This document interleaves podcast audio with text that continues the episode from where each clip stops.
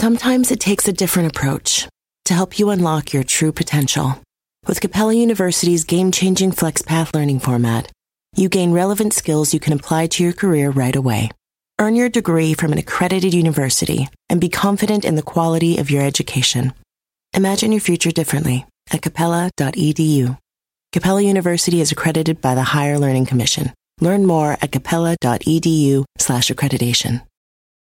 Here you are, BPM's high, sweat dripping, body moving, tongue panting. You're working hard, real hard, and you're thirsty. You need vitamins, nutrients for peak performance and energy. And your plants do too. Aw, I mean, just look at the little guy. Water soluble plant food from Miracle-Gro is full of essential nutrients. Just a little scoop into your watering can and boom, instant feeding and bigger, more beautiful plants. It's kind of like a sports drink for your plants. You may have to suffer from heat, but your plants do not.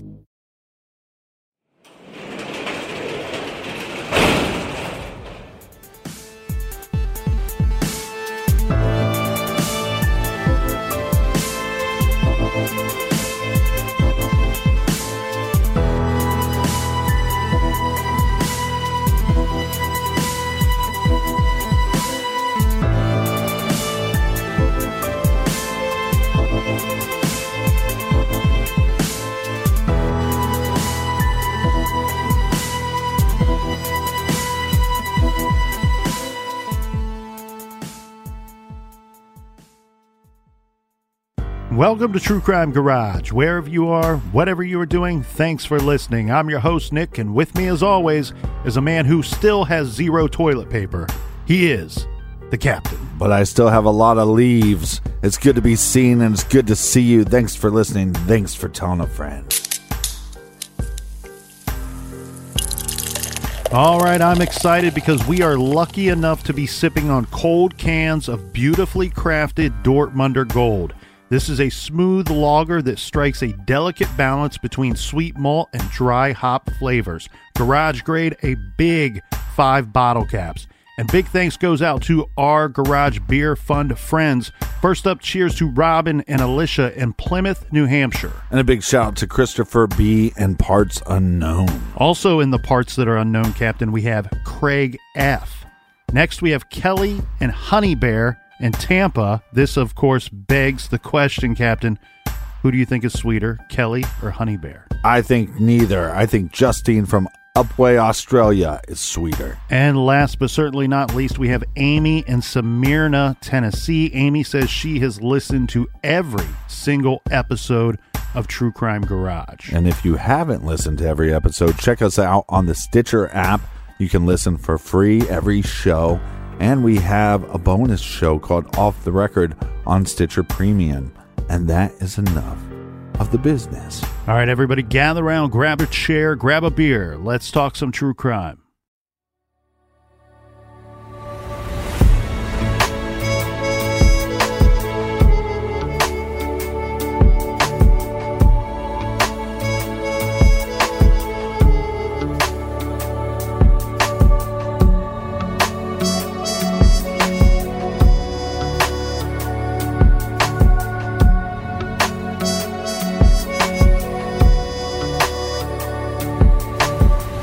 That one thing that very quickly comes up in most profiles the the level of concealment of the victim of the body often indicates how well known the offender was to the victim how close the two were related. And where we where we have here if tying the bodies up post mortem making smaller packages making sure that those packages stay under the water uh, it it really conceals the bodies, and it's somebody taking on added risk to themselves getting caught by taking that time to conceal the bodies in this manner.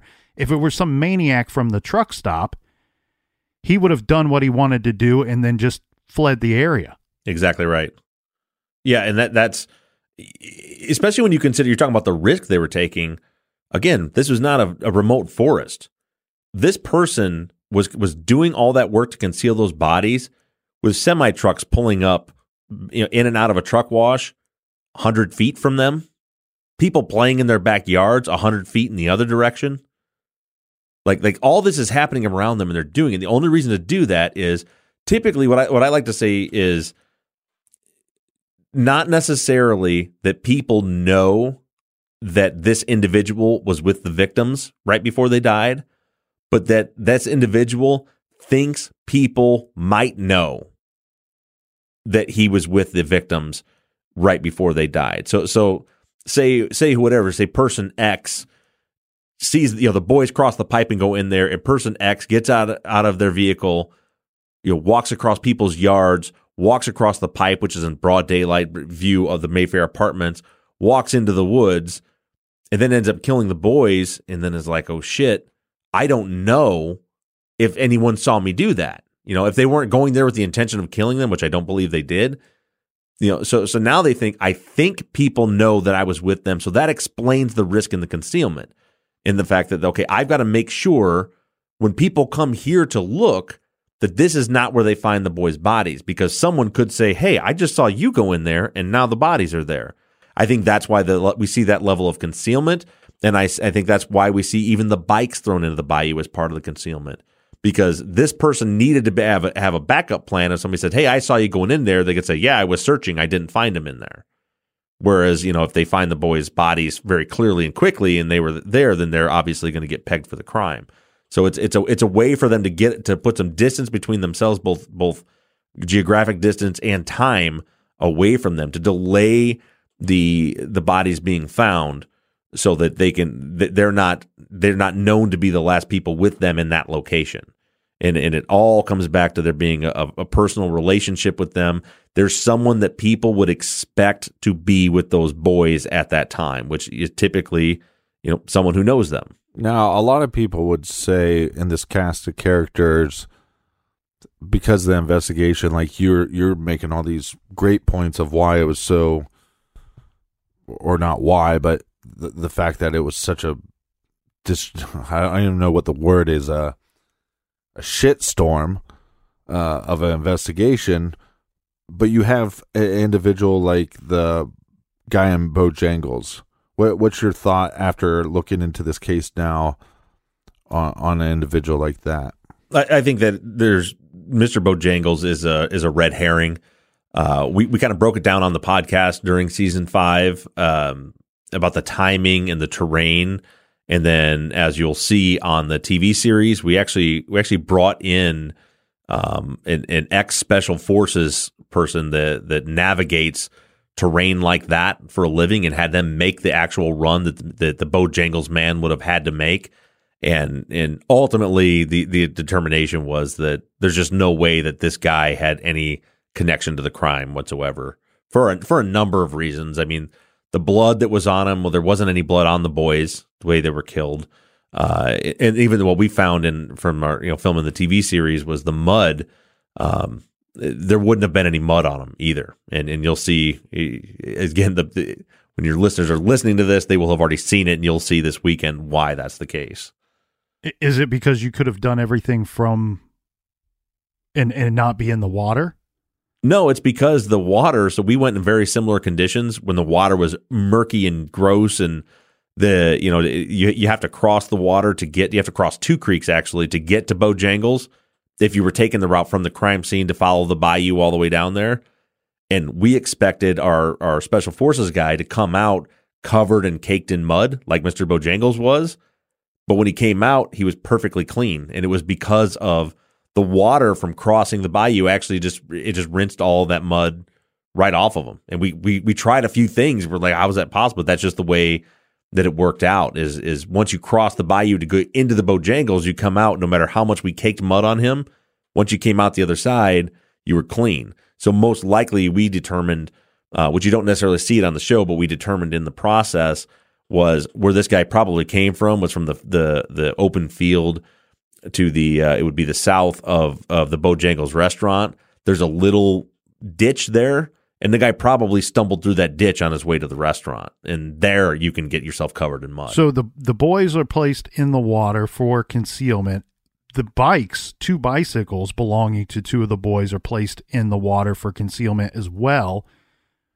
What do and this might not be important because it may have already been left elsewhere beforehand but wasn't Christopher Byers on a skateboard at some point that evening? And was that skateboard ever located, or or again, if it's even important to the case? Yeah, I mean, he was on a skateboard at some point, and it was located. I think it was found um, just down the road from his house. You know, well, well, his, well, his dad, Mark Byers, excuse me. Well, his dad, Mark Byers, actually found him riding the skateboard down the middle of the road. That's why he took him home and gave him the whipping. So, you know, he was off the skateboard at that point. There was another indication that he was riding, and earlier than that, riding a skateboard around with a girl named Lakeisha Freeman down the road from him. But there's no no indication of him being on the skateboard after he was punished for it. But, you know, the the bikes though, the bikes where they were found helps paint a very clear picture of the profile of our unsub, which which really is another thing that should have tipped police off they were going the wrong way. So unless so the boys leave their bikes on the on the ground south of the bayou. They don't the bikes never cross the bayou with them. So they go over there. So the killer finds the boys you know where they're at and kills them. Now presumably the killer didn't have murder in mind when they went that way. I don't I don't think anybody went across that pipe thinking I'm going to kill these three boys right now. I think it just happened out of out of rage or it was you know it probably started as a mistake. But my point is they wouldn't have thrown the bikes into the bayou yet.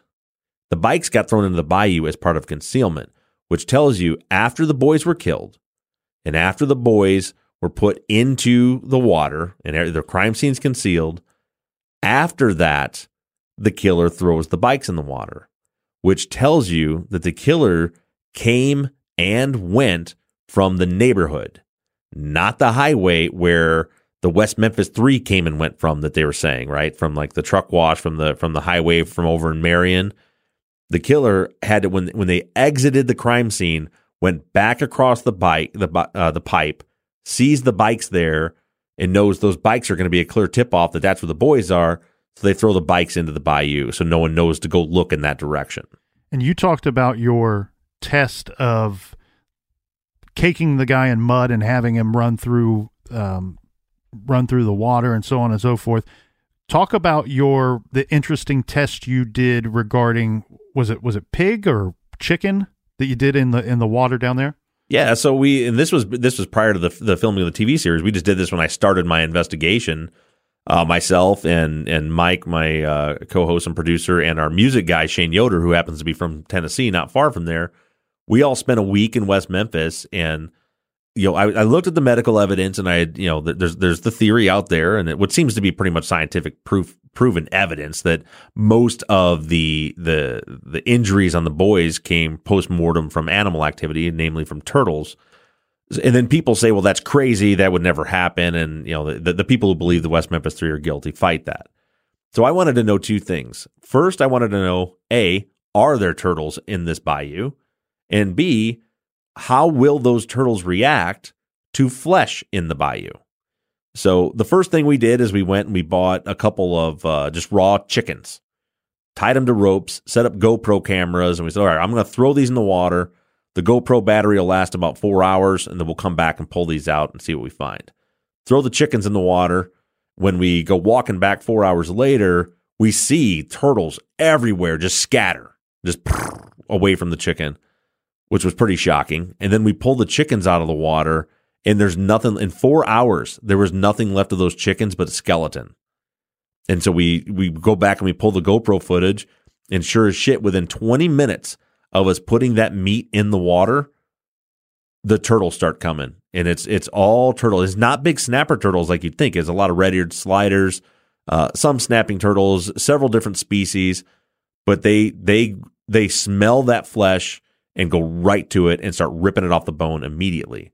So what that what that tells me is, you know, for, so you, you can argue whether okay this was turtles or it wasn't turtles, but what I was trying to prove or disprove is is it possible to throw flesh into that creek in that bayou and not have turtles attack it? And the answer is no. We did that test several times, and then we eventually went and got uh, we bought a sixty pound pig and put a pig in the water so we could have because we couldn't work with the chickens. They they ate it too fast. Pigs a little closer to human flesh, and sure enough, we watched them doing just exactly what we see with the boys. They're going for soft areas, going for the crotch, the inner thighs, the face, the ears. The turtles were just chomp. Yeah, those turtles were just chomping and chewing on that pig. So you can still try and argue that you know that that wasn't animal activity, but I will maintain based on what we discovered that it's literally impossible to put any kind of meat into that bayou and not have turtles attack it. And then once we also learned how they feed, at one point we did uh, we put a turtle upstream and one downstream, about fifty feet apart, because you know we have the theory the way the boys were positioned in the bayou, you know Chris Byers and, and Stevie Branch had much more activity, many more wounds than Michael Moore. Well, they were downstream of him. So if they feed by scent, my theory was if I put a chicken upstream and one downstream, the one downstream should get more damage than the one upstream because they're you know they're they're following the scent upstream and the first one they come to is going to get it the worst and sure enough that's what we found that you know, if, if, we had two in the water, one 50 feet further north than the, or further upstream than the other one, the first chicken would get eaten to the bone, and you would only find in that same period of time only a few bites and the one that was further upstream. But if but if you only put one in, then that one obviously gets the full brunt of it. So that explains why you have the de, the the demasculation of or emasculation of Christopher Byers, the um, how badly uh, Stevie Branch's face was chewed up, and the inner thighs of Byers, and all those injuries where Michael Moore didn't sustain as much, it's because the way they feed is they follow the scent upstream. And when they did that, the first one they came to was Christopher Byers. A few feet away from him was Stevie Branch. That's where the feeding frenzy is, is, as horrible as that is to talk about it was occurring. And then, you know, Michael Moore was still 25 feet further upstream. So not as many made it. You know, they're not going to leave a viable food source to get to another one. Okay. So, th- and this takes us back again, Bob, to the podcast. There were some pretty aggressive and have been pretty aggressive allegations against Terry Hobbs, and I'm sure most people are well aware of those. And maybe he is the one responsible for the deaths of these children. I certainly don't know, but part of his alibi or part of the story we've always been told involves another man named David Jacoby. You had some pretty strong opinions of David Jacoby that you voiced on your show. Could you could you tell us a little bit more about uh, David Jacoby and and your your thoughts on that? Yeah, I, I actually, um, and it's going to air here on the podcast in the next few weeks. Um, I, I actually conducted, besides my multiple trips down to Arkansas to meet with with David and and to have conversations with him and to to convince him to do an interview. But I, I ended up recording about a two hour interview. I actually videoed it, so we're actually going to put it on our YouTube channel as well. Um, it's the only and longest interview with because he's he's been interviewed a little bit here and there, but it's the only full full length interview with Dave Jacoby that's ever occurred uh, that we're going to put out. And I think when when you hear that, you, you'll see some of it in the series and the TV series, but more so when you hear this interview with him you'll you'll realize that this guy had nothing to do with this. You know, there's he doesn't fit the profile at all. This is a guy. He's got seven children. Um, you know, actually spoke with his ex-wife, and the biggest complaint anybody has with him uh, from the day from his mother and his ex-wife were the fact that he was he would never discipline the kids, could never bring himself to harm a kid. Um, even even his own when they were in trouble, you know, and his his mom and his stepmom says, "Oh, that's why some of the kids are you know, getting into trouble because he never disciplined him enough. Um, but then, but then when you hear everything that David did to try to help the defense investigators, it, it really becomes very apparent that this guy has no idea what happened. Not to mention just the raw emotion from him, but you know, he one thing that, that I like to cite that a lot of people don't realize, David Jacoby actually allowed himself to be hypnotized to try to help remember. And this was part of Amy Berg's team that did the West of Memphis. You know, he was working with with John Douglas, and you know he's he's very emotional about it. He was very close with Stevie, and he wants to know what happened. He has a hard time believing that Terry would have anything to do with it. And so, of course, they're trying to get him to trace down a timeline. And they said, "Well, w- would you agree to be hypnotized?" And he said, "Yeah, whatever, whatever it takes." So, imagine if this is a guy that actually had some knowledge of the crime, do you know how da- think about how dangerous it would be for that person to let themselves be hypnotized and interviewed about it. There's just there's just no way. Um, and there's there's a lot of other things that he did too to try to help along the way. You know, he wore a wire. He let his phone be tapped to have phone conversations with Terry Hobbs, yeah, to try and determine if Terry had anything to do with it. I don't think he realized at the time that they were, you know, they were also trying to figure out if David had anything to do with it. And he really kind of got left hung out to dry with West of Memphis. You know, it was, it was, uh, it made better TV for them to put out. You know, there's the the hair the the, the hair found on the stump that they you know they call the Jacoby hair. That you know his hair was found on the crime scene too. Um, but they they really did they put it out a little bit, but they didn't really narrow it down as much as they should have for the viewers to digest the fact that that was a hair that was found on the crime scene in a public place six weeks after the crime that wasn't discovered by law enforcement and it matches like I don't remember like seven percent of the population of the world. You know, it, it, uh, essentially, if you take the the the odds of that belonging to any particular individual and take the amount of people that we know for a fact were on the crime scene. It, I don't remember the number, but it, it was it was several. It'd be something like nine of the people that were at the crime scene. that hair would they also couldn't have been excluded from it. So it was what it ended up doing is it ruined the guy's life. You know, he he ended up, you know, he would go to the grocery store and people would throw. He said he told me a story about someone throwing a head of lettuce at him at the at the Walmart when he's trying to buy his groceries, calling him a child killer, spray painting child killer on his on his car. They ran him out of West Memphis, which is really sad because when you talk about the west of Memphis, the documentary, one of the things that always stuck out to me about uh, David is when he was telling the story about how uh, Stevie would be doing something and Terry would be getting angry. Uh, keep that up. I'm going to bust your butt. I think he talks about marbles or something. And he, he would talk, uh, and it seems like this would be a occurrence that happened multiple times where Stevie is getting on Terry Hobbs's nerve, and then David would kind of come to the rescue. Well, if I talk to Stevie, if I play with Stevie, then Terry Hobbs will get his focus off of Stevie. Right. And uh, I, I don't think that once we air our my full interview with him, especially the video version of it, anybody that can watch that and watch this man struggle through the, his emotions and what he went through and how desperate he is to find out who killed those boys.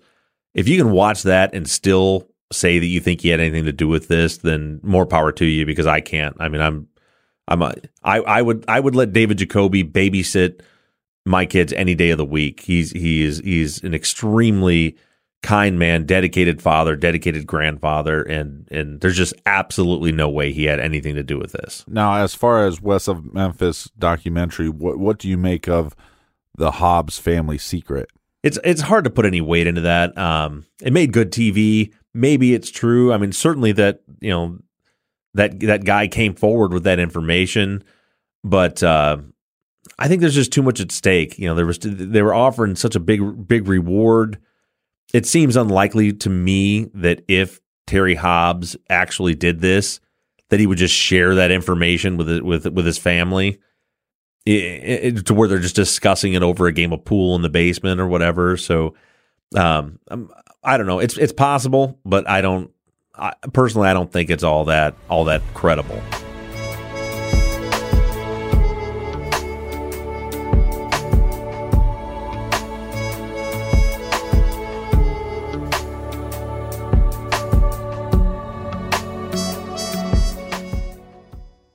Do you want to set your child up for success? Of course you do. That's why you need to check out IXL Learning today.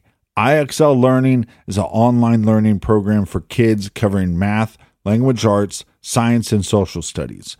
IXL is designed to help them really understand and master topics in a fun way. It's powered by advanced algorithms. IXL gives the right help to each kid no matter the age or personality. There's one site for all kids in your home pre K to 12th grade. Kids could use it at home on their computer or on an app on your phone or a tablet. No more grading those worksheets. IXL grades everything for you. One in four students in the US are learning with IXL. IXL is used in 95 of the top 100 school districts in the U.S. I love recommending IXL Learning. Kids can learn at home or on the go. And all my friends and family that are using it absolutely love it because it's so easy to set up and so easy to use. And even the kids that I've recommended it to their parents have told me, hey, Captain, thank you. I was having problems in math and my parents couldn't help me, but IXL could. Do you want to get your kids back on track or do you just want to get your kids ahead? Do so with IXL Learning.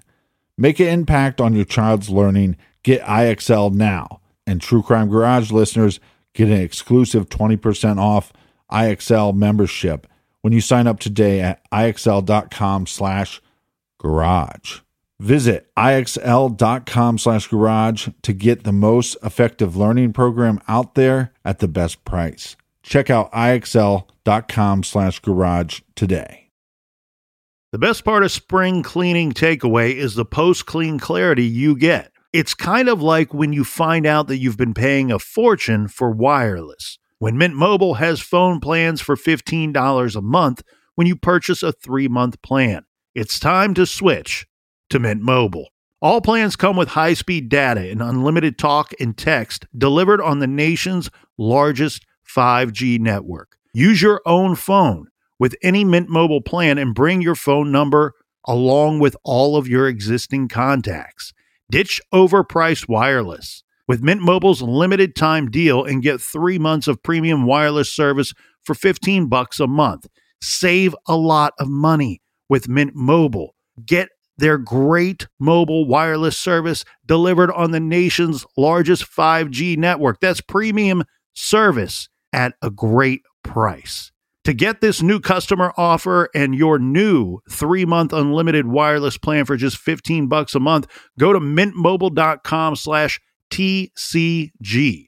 That's mintmobile.com slash TCG.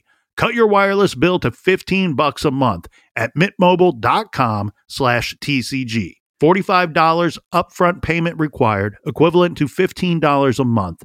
New customers on first three month plan only. Speed slower above 40 gigabytes on unlimited plan. Additional taxes, fees, and restrictions apply. See Mint Mobile for details. Warmer, sunnier days are calling.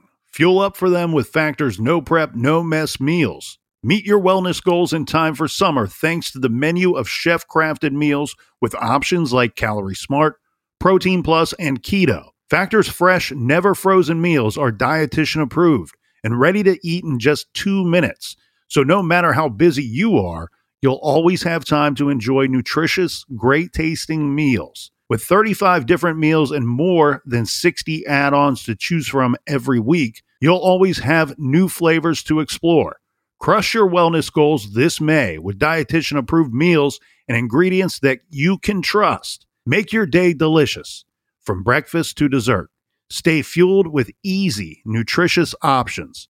Treat yourself to restaurant quality meals that feature premium ingredients like filet mignon, shrimp, and blackened salmon. I am new to Factor and I have been loving every minute of it. I have a problem, and it's called lunch. Some days I need a pack of lunch, and some days I work from home. Whether I'm at home or whether I'm on the go, Factor is fueling my lunch from now on.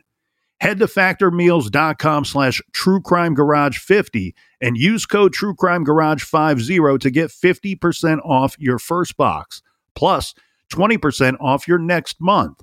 That's code truecrimegarage50 at factormeals.com slash truecrimegarage50 to get 50% off your first box, plus 20% off your next month while your subscription is active.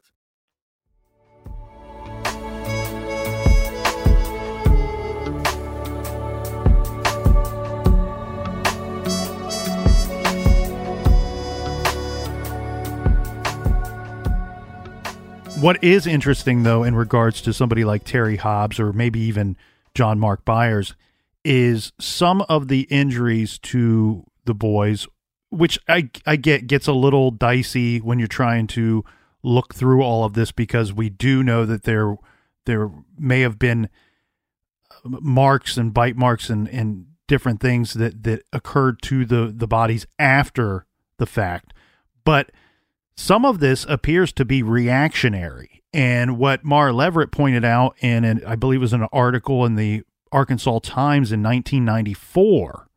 This is still when a lot of the area really believed these teenagers did this.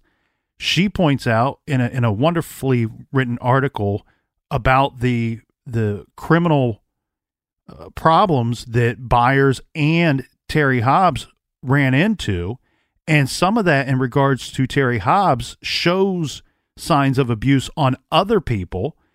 And that's where I have a hard time. You know, I go I go back to the injuries of reactionary and what you said earlier about there's no reason to believe that that the person went into those woods with the intent to kill, but may have reacted to something. It went too far, and maybe now I have to I, I've I've accidentally killed this one boy, and now I need to kill these other two boys. Yeah, I mean that that's my theory of it's exactly my theory of what happened. That there was probably a punishment of some kind that that went too far, and then now you got two witnesses, and I mean it takes a a sociopath, if not a psychopath, to to then turn onto two innocent eight year old kids and intentionally kill them. Uh, but it's it's the only way that crime scene makes sense to me. What do you make of Mark Byers passing the lie detector? I, I, don't think it matters, honestly. And that's, you know, if you look at, there's a lot of people, there's still a lot of people. Matter of fact, we had people that were, you know, actively involved with our investigation on our Facebook page, um, you know, our, our groups and stuff that were kind of friends of the show during this case that knew the case really well, that eventually just kind of got pissed off and wouldn't talk to me anymore because I, I didn't agree with them that Mark Byers is a likely suspect. But the thing about Mark Byers is he's alibied. I think Nick mentioned it earlier. He's alibied 100% through the entire time. And, and I interviewed someone that no one's ever heard from before that you would have seen on the show or you're going to see on the show this weekend. And that's Ryan Clark, who's Chris Byers' brother. And, you know, he was, I'll tell you right now, he does not like Mark Byers. He's even told me that he thinks Mark Byers had something to do with it. But then when he walks me through the day, he, you know, so, so forget everything we know up till six o'clock. So at five thirty, Mark finds Chris riding the skateboard down the middle of the road, grabs him, takes him home. That's when he gives him the spanking and makes him clean under the carport. That's confirmed by uh, by by Chris's mother, Melissa Byers. She told police the same thing that he came home, he got the whooping, he was cleaning under the carport. Mark leaves to go pick up Ryan at court. Uh, and Ryan says that's exactly what happened. And then the thing was when Ryan explained to me when they got home how that went down. Now, mind you, he doesn't like Mark, and and part of him believes Mark has something to do with it because he just he thinks you know he said Mark was abusive and didn't like Chris, but he he told me the story of coming home and walking inside and they were going to go to dinner and Mark comes in and wants to know where Chris is at. He's mad because Chris was supposed to be cleaning the carport. Ryan witnessed his mother say he's outside. I just saw him. And Mark's like, well, he's not out there. And she said, well, well, maybe he's upstairs. And Ryan goes upstairs and looks, and they start looking around the neighborhood.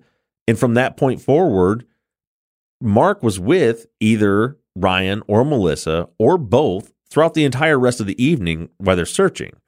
So it it it it, it seems to me impossible for someone to think that you know what kind of theory could you have about when he found him and killed him if when he comes home with Ryan, Melissa, his wife, and Chris's mom says, while you were gone with Ryan, I saw Chris outside. So we know Chris is home alive and safe at that point. And when he gets home, Chris is already gone. So there's just there's no way to to make Mark Byers fit into the suspect pool.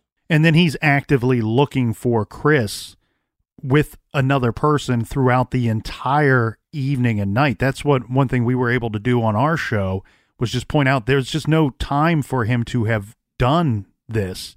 And he's also the one that's like raising the the flags here. The he's sounding the alarm bells because I think they're right. out driving around and he stops and talks to uh, an officer and says, "Hey, uh, my kids, we can't find him. We were supposed to go to dinner. He was supposed to be home.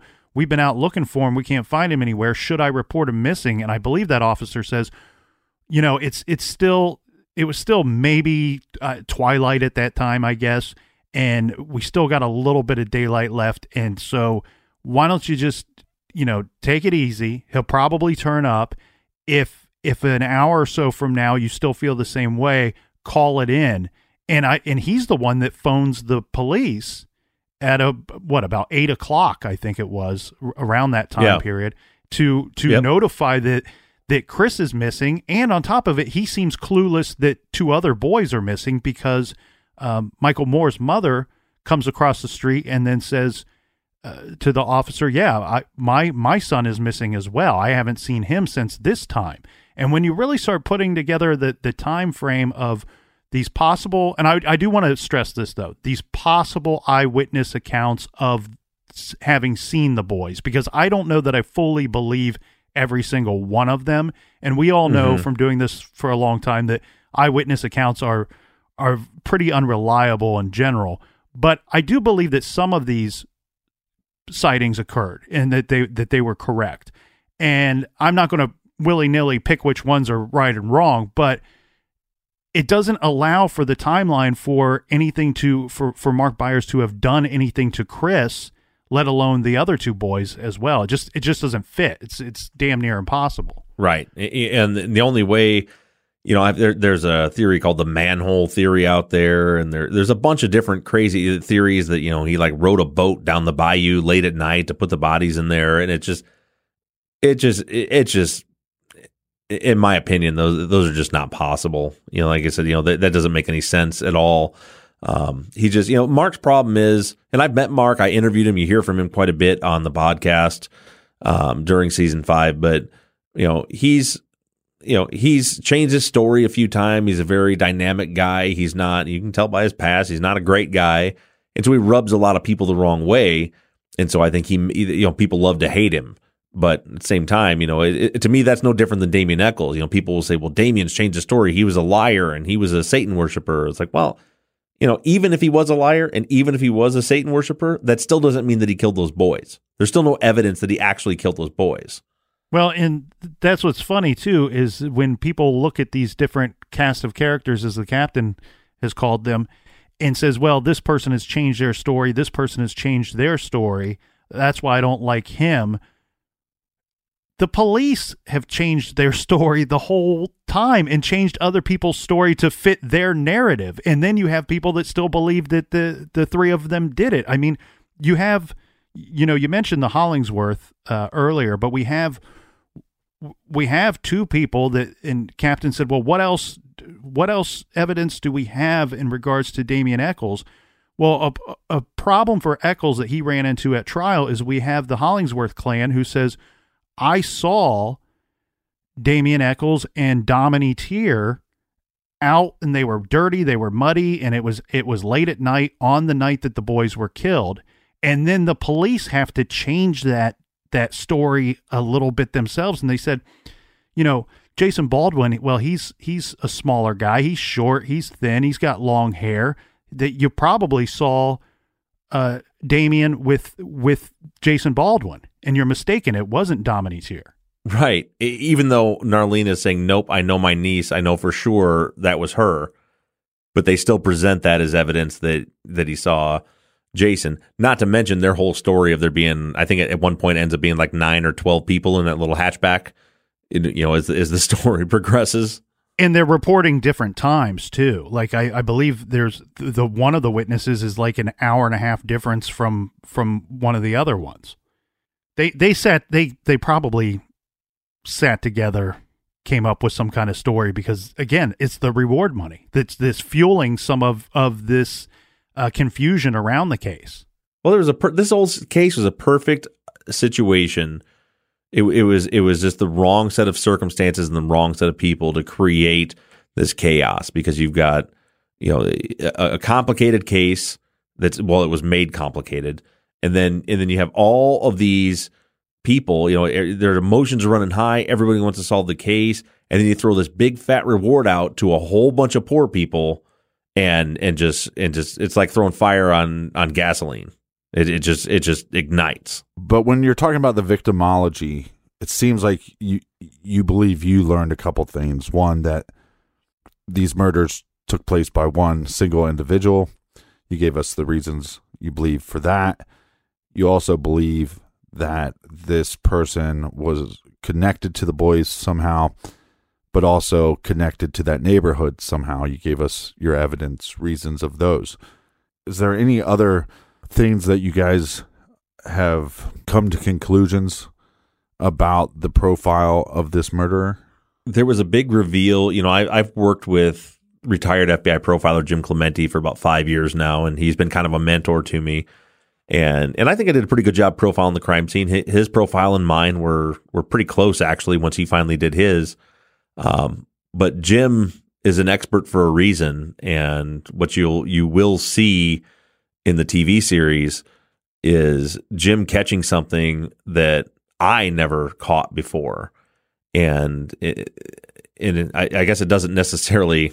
This may not answer your question, but it's interesting along those same lines. Um, when he was was going through all the evidence with with Terry Hobbs, you know what his timeline, what we have, what's verifiable, and the fact that Terry called the police from Catfish Island when, when he picked Pam up, um, which we we knew that is what happened. Not till nine o'clock, he calls the police and reports him missing, and then has the police meet him there.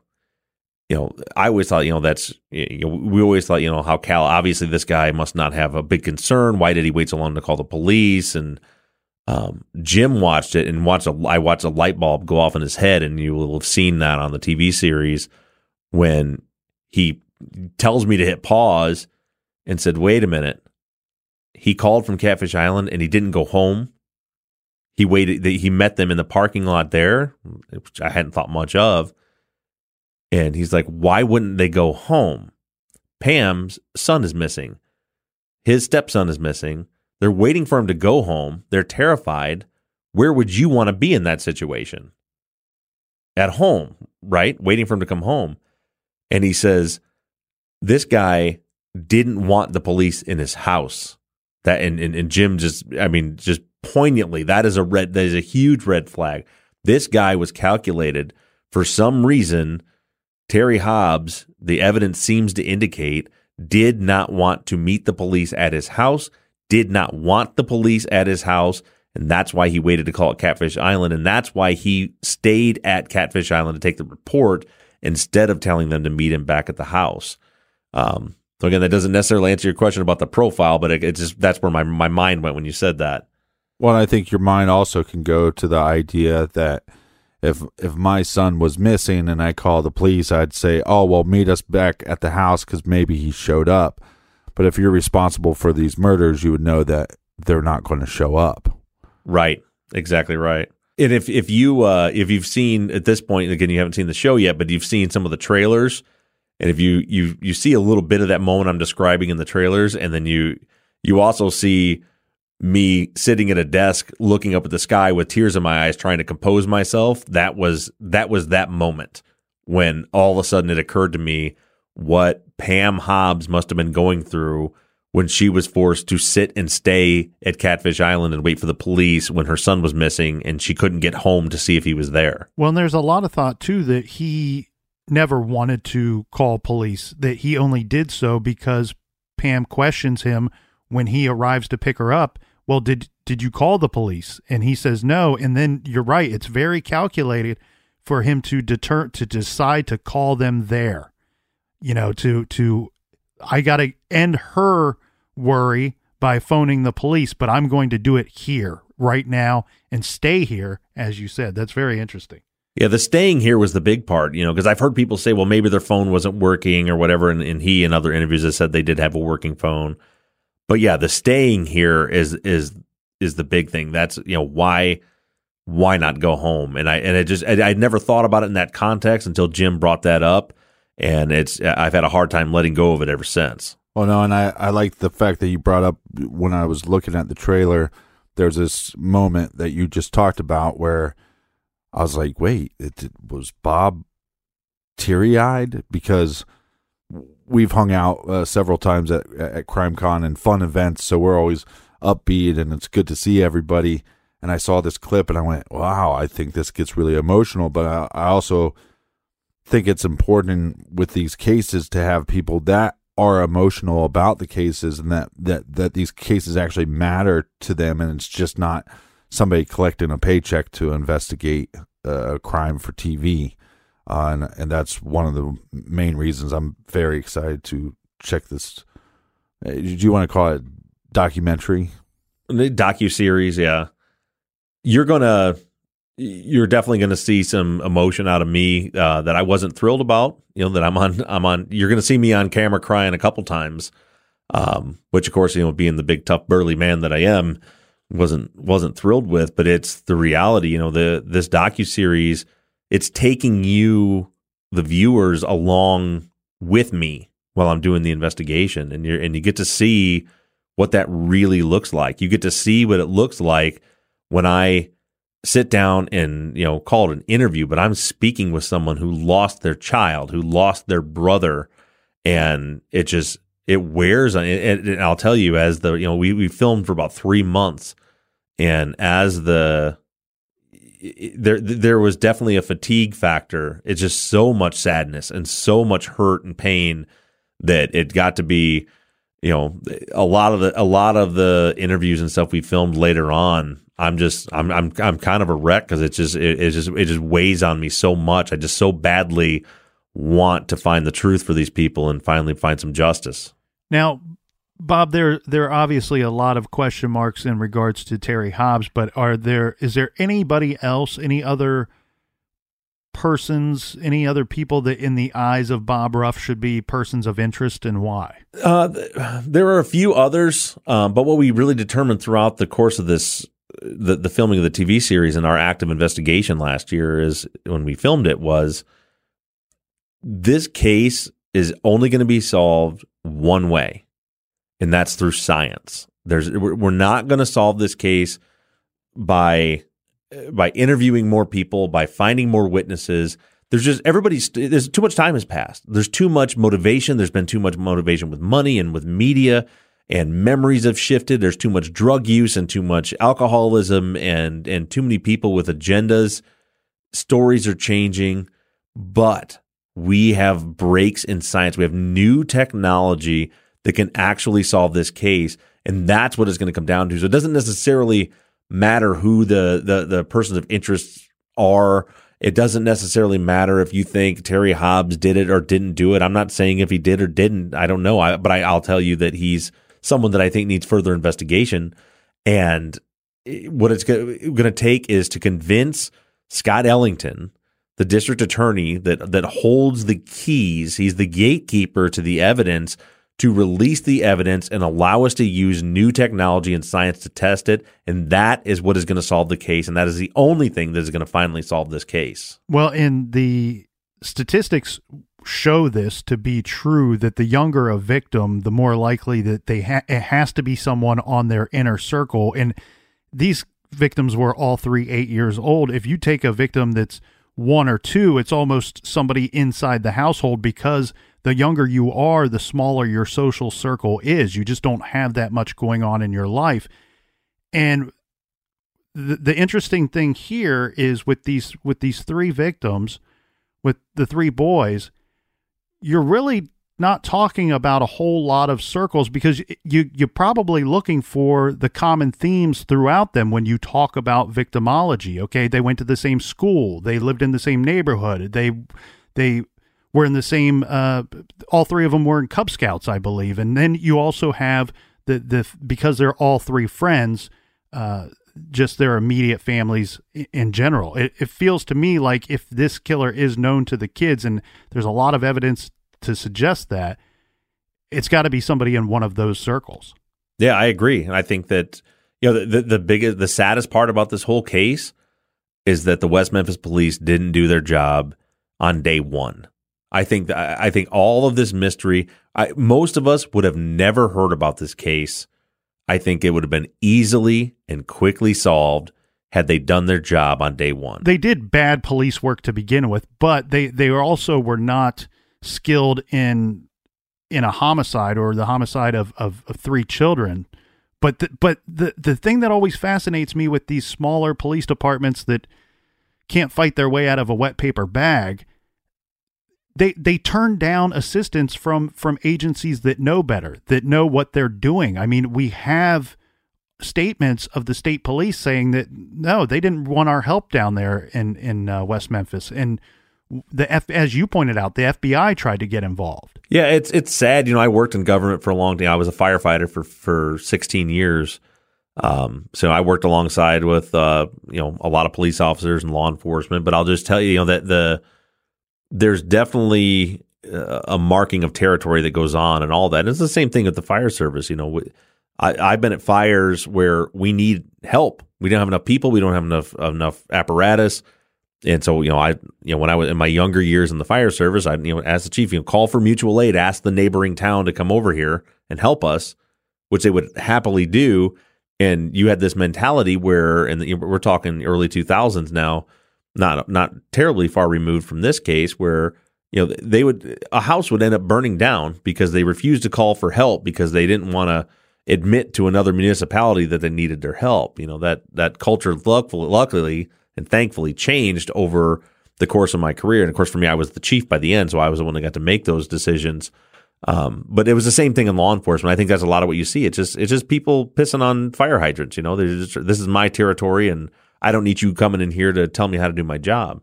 But the saddest part about it is, besides that, even is this case was made more complicated than it actually was.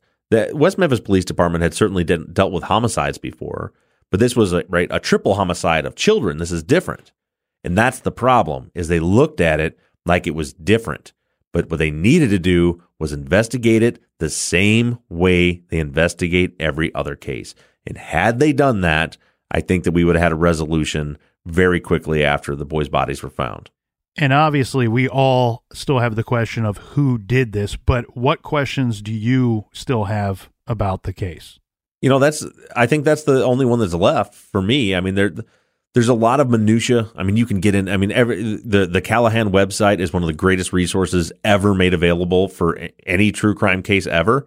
You know, literally, you can go through every single document in the case, and that's and and and what's not on there, I've I've viewed and copied myself when I went into the DA's office to go through their files. So you know, I've looked at all, and, and certainly there are a million unanswered questions, but it kind of goes back to what I mentioned earlier that what what I've realized is there's not going to be a glaring answer in those files. There's not going to be a glaring answer in a new witness. You know, we we we found new witnesses. You're going to hear from people this weekend that you've never heard from before. But that's not what's going to solve the case. That what's going to solve the case is going to have to be forensic. So so my big question is who did it? The answer is sitting right there in front of you and, the, and all we need to do collectively as a, as as a people on both sides of this that just want the truth is to force that issue is to convince Scott Ellington and the state's attorney's office to allow the evidence to be tested and allow us to find the truth. Look, when you watch West of Memphis, you, you just want to strangle the guy. They're basically saying, "Look, we have enough evidence to convict these guys, but there's resources." And then he even says that he hasn't even dove into all the evidence. So when he makes that statement, he's basically telling the community, we believe these three individuals are responsible for murdering three eight year old children, and we're going to release them to the public. To me, that that's the most bullshit I've ever seen. Like, if you actually thought that these three uh, individuals killed these three eight year olds, you would never release them to the community ever because there will always be a threat to the children.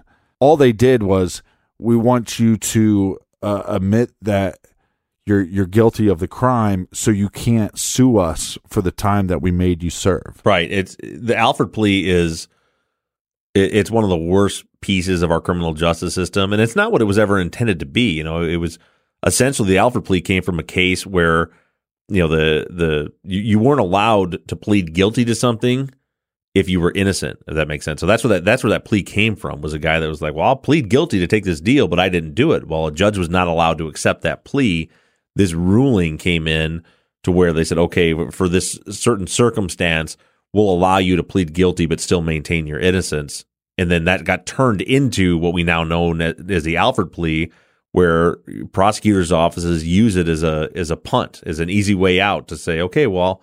I'll dangle your freedom in front of you. You can go home and not have any more risk of being in prison, but you have to plead guilty and be a convicted murderer for the rest of your life in order for that to happen. And that way I get to say, we got the right guys. I don't have to further investigate this because look, they pled guilty. When I see uh, Stevie Branch, Christopher Byers, Michael Moore, these three eight-year-old victims are victims multiple times. They're they're victims uh, one of uh, abuse, then there are victims they're murdered, then there are victims in the sense that the whole case becomes about three other victims, and then then they become victims again by by the courts not standing up and saying that we we believe that these individuals are guilty. If you if you thought they were guilty, you would never left let them out.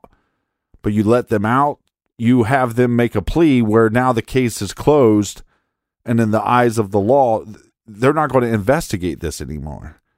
So we're never going to know. All right. Well, that's what we're hoping to change with it, and this will a lot of what I keep saying about the Ellington the forensic evidence will make a lot more sense after this weekend when you see the when you see the series. But you know, we we we've discovered there's there's new technology out there that you know we you know I went to California to meet with um, a forensic uh, DNA specialist that uses the MVAC DNA collection technique, and and that doctor she's convinced that if you give me this evidence, I can tell you who did it, and we're we can't get Scott Ellington to pull his head out of the sand long enough to allow that testing to be done. Well, but it's all going to take public pressure, and that's my only argument against Baldwin, Echols, and Misskelley is that you stated in a documentary that you could do more once you get out. And if this is true, like you said, that there's evidence that can be tested, these three individuals should be yelling from the rooftops and using their platforms to get the community behind this to to stir um, possibly some movement because like you like I said if there's no public pressure normally nothing gets done.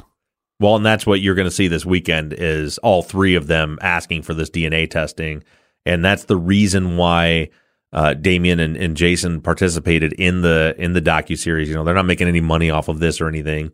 They're a part of it because they believe that our process here in our investigation could actually lead to the truth and and actually figure out who killed those three little boys and that's why they agreed to participate. And there's only one person that's holding up that testing right now, and it's not Damien, it's not Jason, it's not Jesse. They've all said they're all for it. There's only one person stopping this case from being solved, and that's Scott Ellington.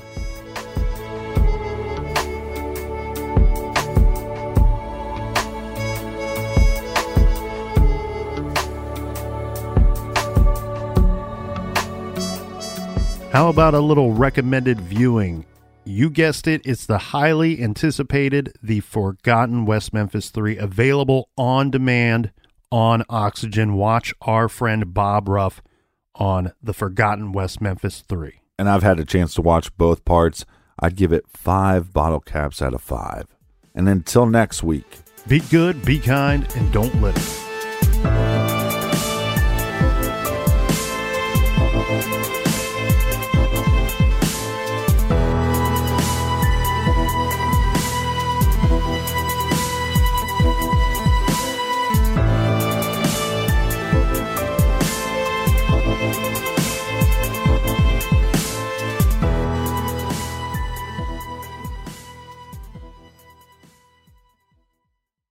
You ever meet someone who seems kind of off? Whether it's a creepy neighbor or random phone number that keeps calling you, Truthfinder has you covered. You can search for people by name, address, phone number, email, and more. Truthfinder can be especially helpful for running confidential background checks on anyone you're planning to meet from online dating apps. Go to truthfinder.com slash podcasts for a special offer. That's truthfinder.com slash podcasts to access your special offer today.